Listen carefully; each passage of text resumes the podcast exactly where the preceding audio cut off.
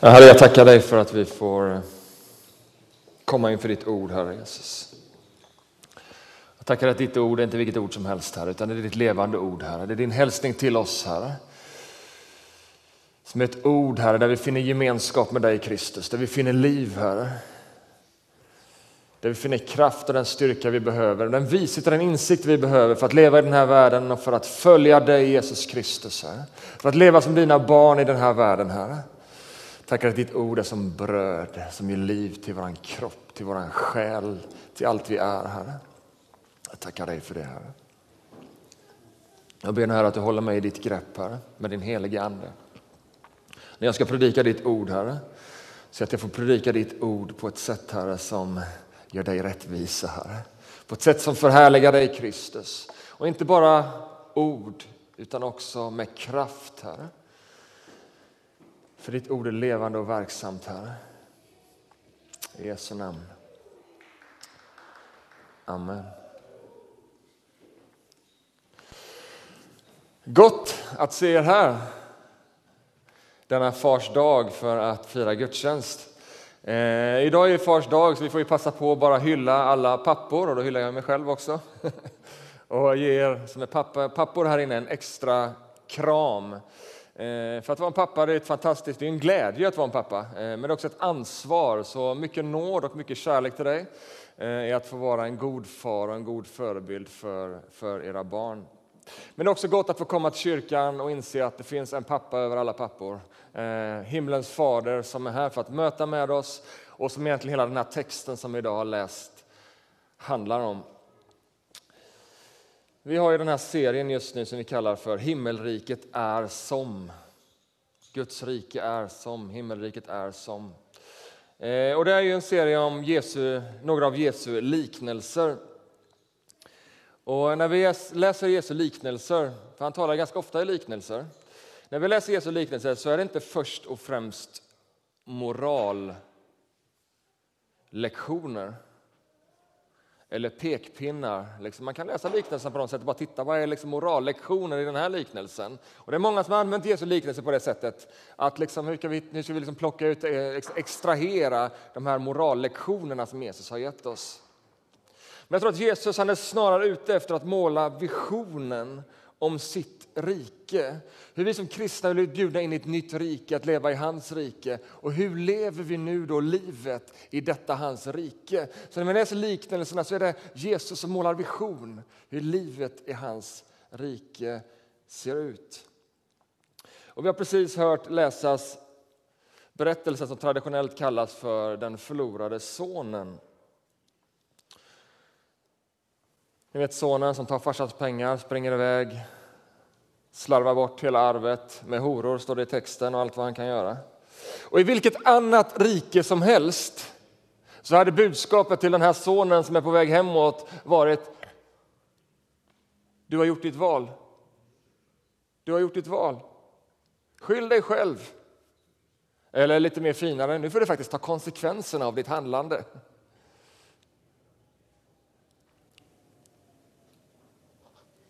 Men så möter vi då texten, en annan farsa som representerar ett annat rike, Guds rike.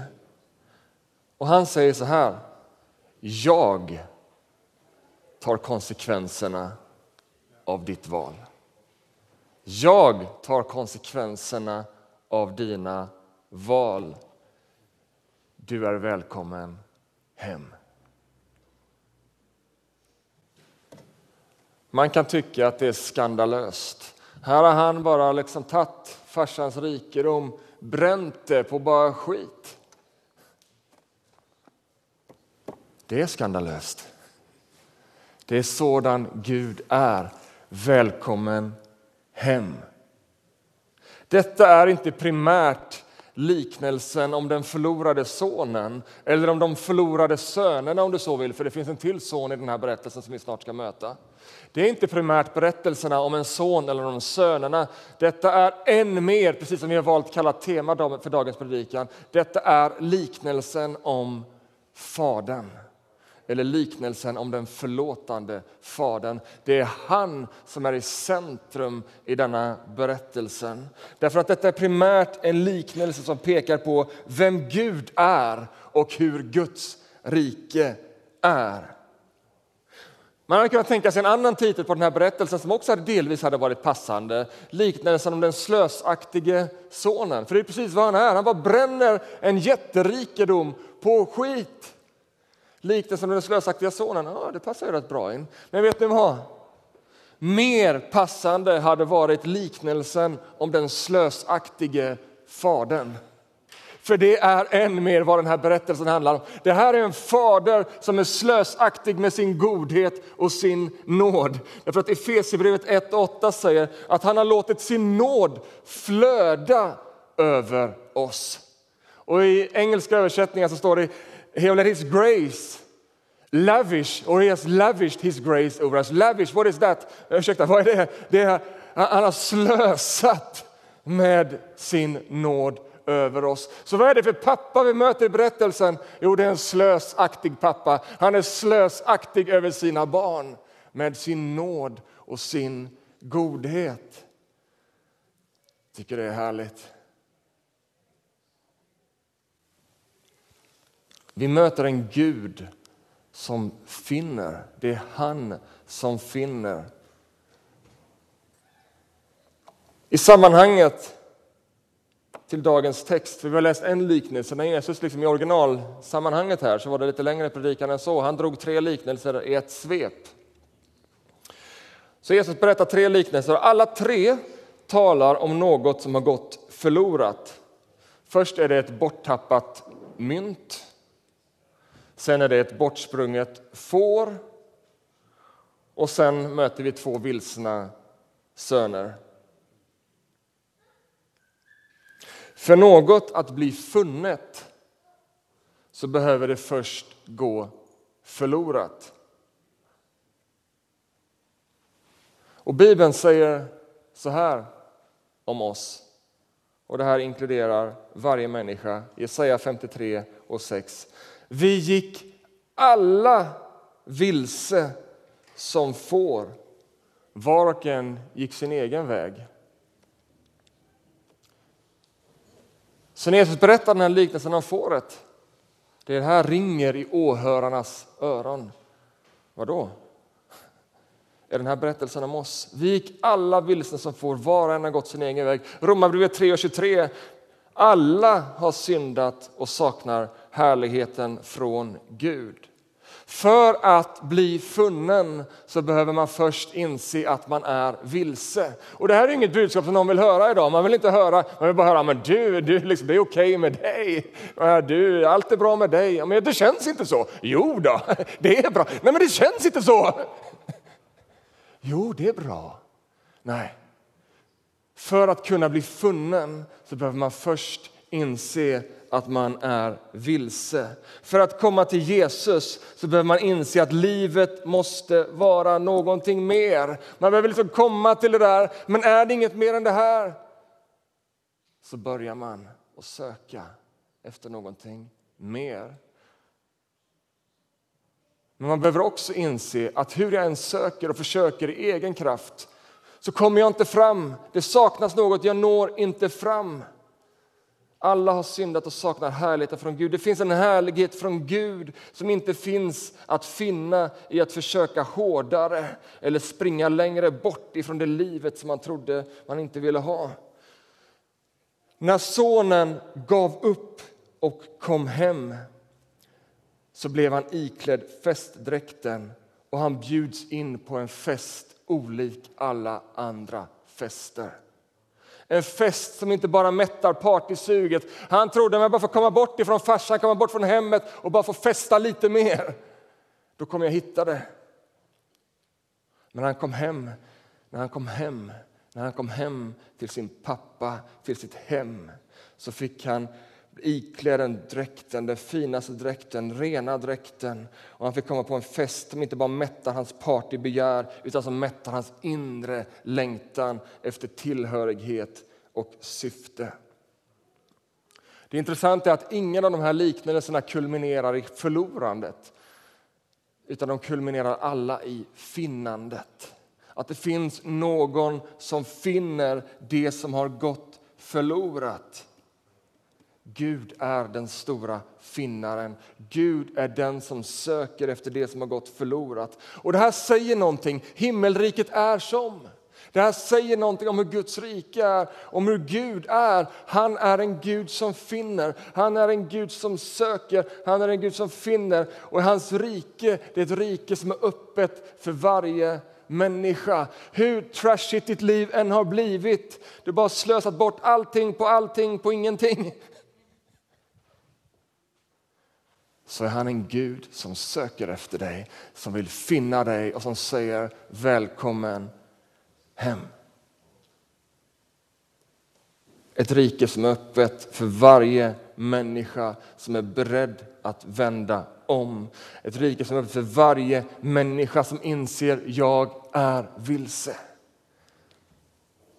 Och Det är också ganska intressant när man läser de här liknelserna.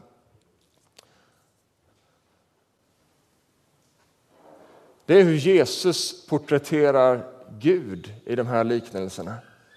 Först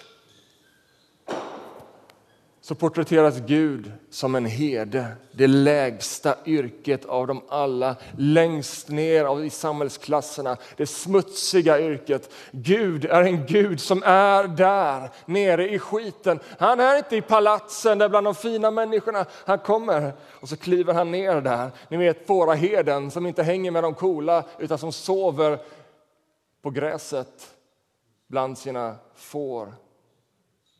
Och så den andra liknelsen med det borttappade myntet. Vem är det som finner myntet? Jo, det är en kvinna som söker tills hon finner myntet. Något som jag tror irriterade den religiösa samtiden. Vad är det här för konstiga bilder på Gud? Och nu så möter vi en Gud, den sista liknelsen, som inte dömer den som har gått vilse. Ja, men det är väl rätt, det är inte mer än rätt att han får ta konsekvensen. Du har ju bränt ditt, nu får du liksom försöka sköta dig själv.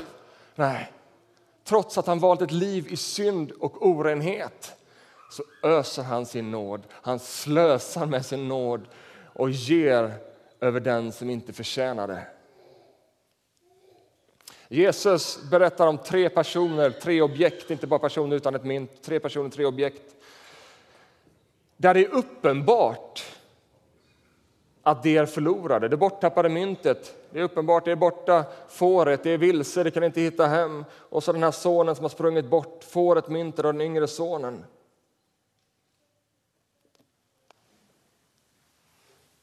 Men det intressanta är vilka åhörarna är till, dess, till när Jesus berättar de här liknelserna.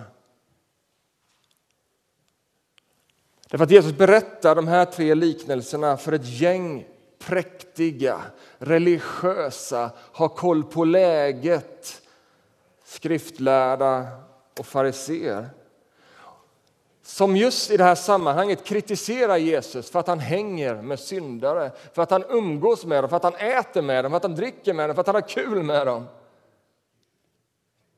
Det här är människor som tror att Gud gillar dem för att de är så duktiga, för att de är så religiösa, för att de har det perfekta yttre, ett präktigt beteende.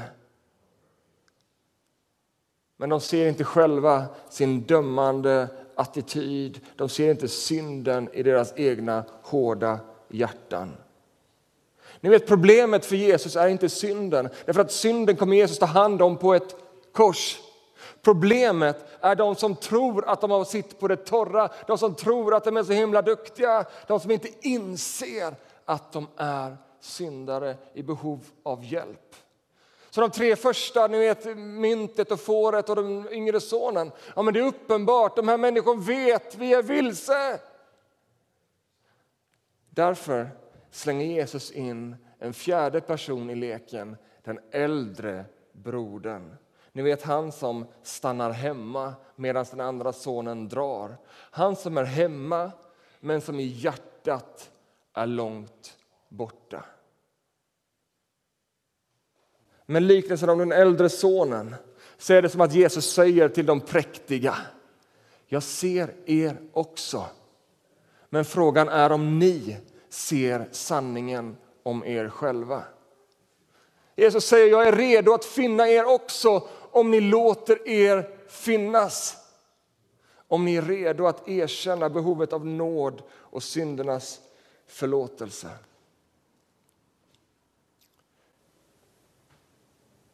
Det är inte vi som finner Gud. Ibland kan man tro att jag måste finna Gud.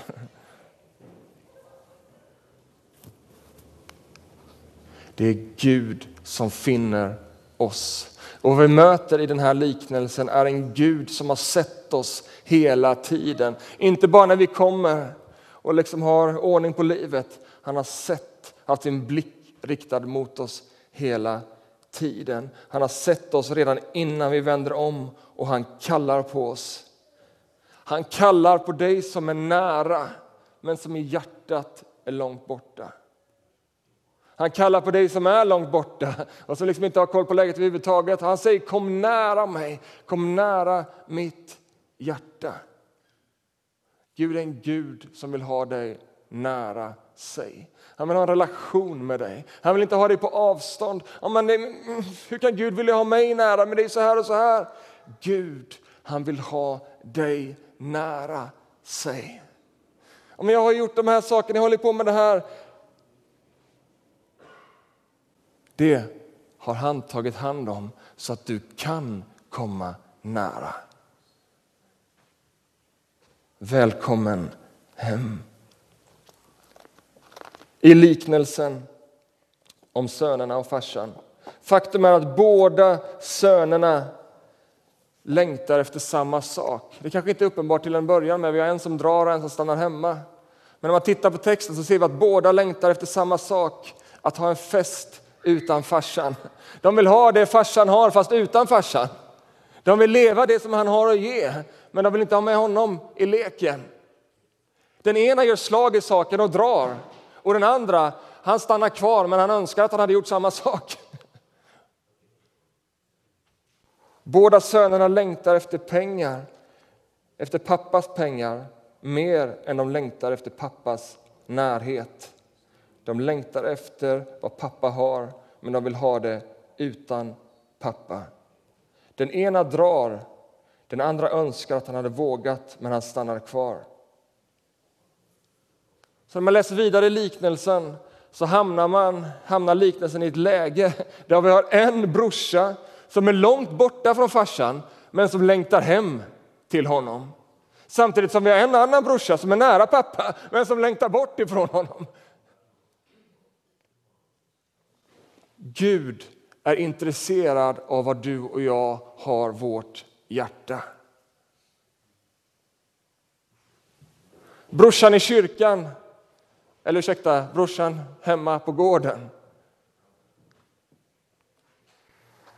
var inte ett dugg närmre Gud än brorsan som låg utslagen i ett dike. Det är inte så att den här liknelsen glorifierar ett gränslöst liv, inte på något sätt. Men Jesus när han berättar den här liknelsen är ute efter vårt hjärta. Det spelar ingen roll om du har alla rätt på din utsida. Du har fortfarande alla fel på din insida om du inte har insett att du behöver ett möte med Jesus Kristus, han som kan tvätta dig ren från din synd och sätta dig fri från dina begär och dina sjuka böjelser. Det är bara Jesus som kan rädda en människa. Oavsett om du har alla plus på utsidan så är du fortfarande långt borta från pappa om du inte har bett honom att rena ditt hjärta och bett om förlåtelse för din synd. Liknelsen är ute efter insikten att inget som världen har att ge kan någonsin tillfredsställa vårt djupaste behov.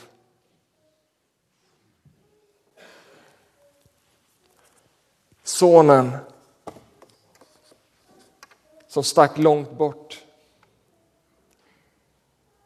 Ni vet, alla har vi samma skapare.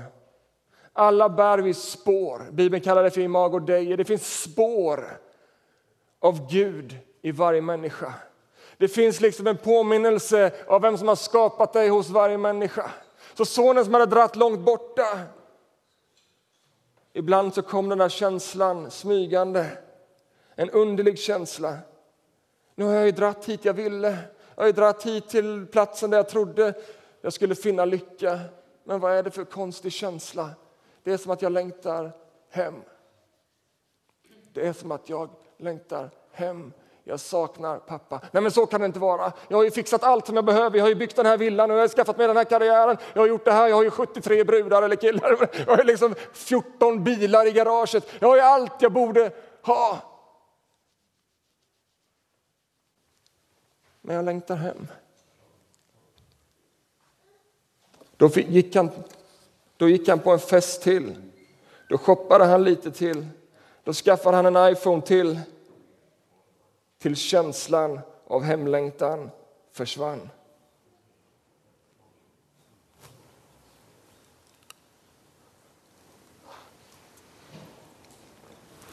Men en dag så fanns inga fler kläder att köpa. Det fanns inga coolare fester att gå på.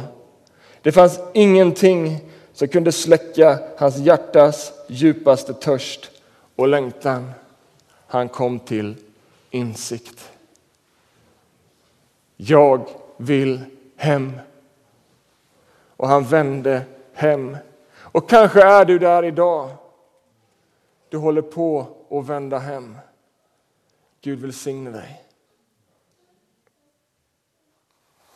Eller kanske kommer det här som en väckarklocka. Jag borde vända hem. Gud välsigne dig. Det finns en pappa som säger välkommen hem. Och vet du vad jag drömmer om vår kyrka Centro? Att vi ska få vara en kyrka för hemvändande människor.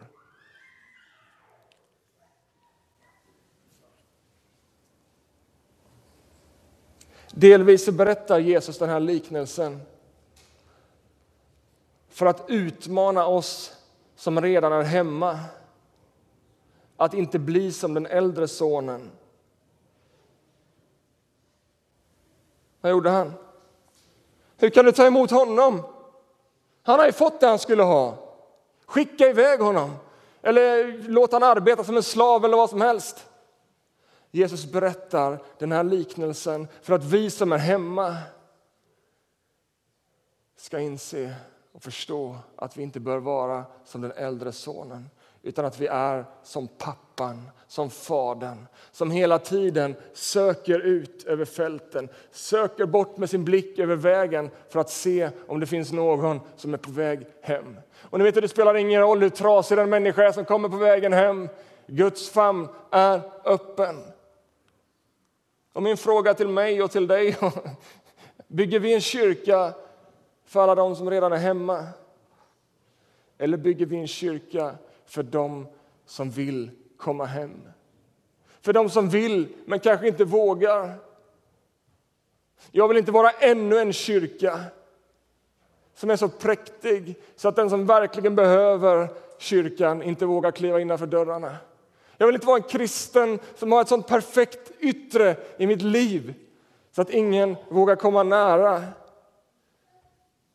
för att man inte känner att man duger. Ni vet, Fadern han gjorde allt han kunde för att visa sonen som kom hem att detta är ditt hem. Allt han gjorde andades budskapet du inte bara passar in du hör hemma här. Du hör hemma här. En sån kristen vill jag vara. En sån kyrka vill jag tillhöra och representera och bygga mitt i Göteborg, mitt i vår stad. En kyrka för hemvändande människor.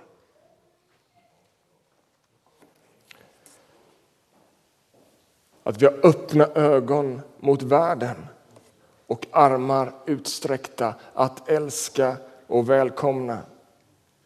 Jag vet inte om du följer oss på sociala medier så såg du kanske ett Instagram eller, eller på Facebook ett, ett, en post här i veckan. Och då stod det så här, send us to the nations, send us to our neighbors. Jag tror det finns en slide på det. Finns det? Nej? Det spelar ingen roll, men... Uh... Kolla. Inte för att den skulle vara specifikt snygg eller på något sätt, men jag tror det finns en bön som den helige Ande väcker i vår församling, i våra hjärtan i den här tiden. Att sända oss bortom oss själva, att sända oss ut i världen, att sända oss till vår granne. Var har vi vår blick någonstans? Ni vet den yngre sonen, han hade blicken på det som han trodde skulle ge honom tillfredsställelse, frid och glädje. Men som i själva verket bara gav honom sorg och bundenhet. Men han fick en förnyad blick och han vände hem. Den äldre sonen han hade blicken på de prylarna, på det livet han inte hade men som att han trodde att han ville ha. Han hade blicken på de begränsningarna som han trodde att livet hemma på gården innebar.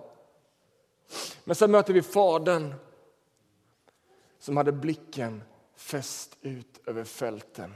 Som hade blicken bortåt gatan ut mot staden. När ska mina förlorade söner och döttrar komma hem? Den helige Ande uppmanar oss som församling, oss som hans kyrka, att lyfta blicken. Att vi börjar se det han ser, att vi börjar se, att vi får en blick för de människor som han kallar till sig. Och för Jesus finns inga hopplösa fall. Det är så lätt att tänka, men hur ska, jag, liksom, hur ska, vi, kunna, liksom, hur ska vi kunna nå människor med budskapet om Jesus? Kanske räcker det att lyfta blicken och börja se dem som redan är på väg hemåt. På de som redan har börjat vända om, på de som har börjat liksom bara inse att jag vill hem. Det finns inga hopplösa fall. Ni vet de här som ser helt ointressanta liksom, de bryr sig inte om Gud överhuvudtaget.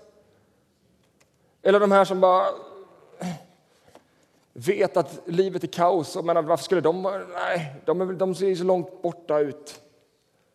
Dagens liknelse visar att det finns en Gud som inte ger upp hoppet om någon. En Gud som alltid står öppen med sin famn, redo att slösa med sin nåd. Redo att slösa med sin nåd. Man kan känna igen sig i de här två sönerna. Eller så är du här inne lite som jag, som inte riktigt känner igen dig i någon av de här sönerna. Låt mig slänga in en tredje son eller en dotter. Men du vet, vi som känner oss som hyfsade kristna, det är liksom rätt okej, okay. vi liksom gillar Gud och livet. Och... Men vi har en längtan efter mer. Också dig ser Jesus. Hans blick är också riktad mot dig. Och han välkomnar dig idag att dricka av hans heligande. Han välkomnar dig idag att dricka av hans godhet. Han vill också ge dig trons ögon så att du ser den festdräkt som han har iklätt dig i. Att du ser allt det goda han har gett dig, att du ser gödkalven som han har slaktat för dig, att du ser alla välsignelser han har för dig, att du ser det livet han har kallat dig till. För vet du, du är ett kungabarn, du är barn till kung Jesus. Och min bön är att anden ska visa dig den härlighet som är din. Annars är risken att vi en dag blir en av de här sönerna. Den som springer iväg och tror att det är bättre någon annanstans. Eller den som blir självgod och präktig. Nej, vi behöver hela tiden bara se hur god Gud är emot oss. Men det är också en härlighet. Denna härlighet blir också vår när vi får den här längtan att fler ska få komma hem till Jesus, att fler ska vända om. Ni vet, den attityden hade förändrat allt för den äldre sonen. Nu blev han bitter och vi vet inte vad som hände med honom.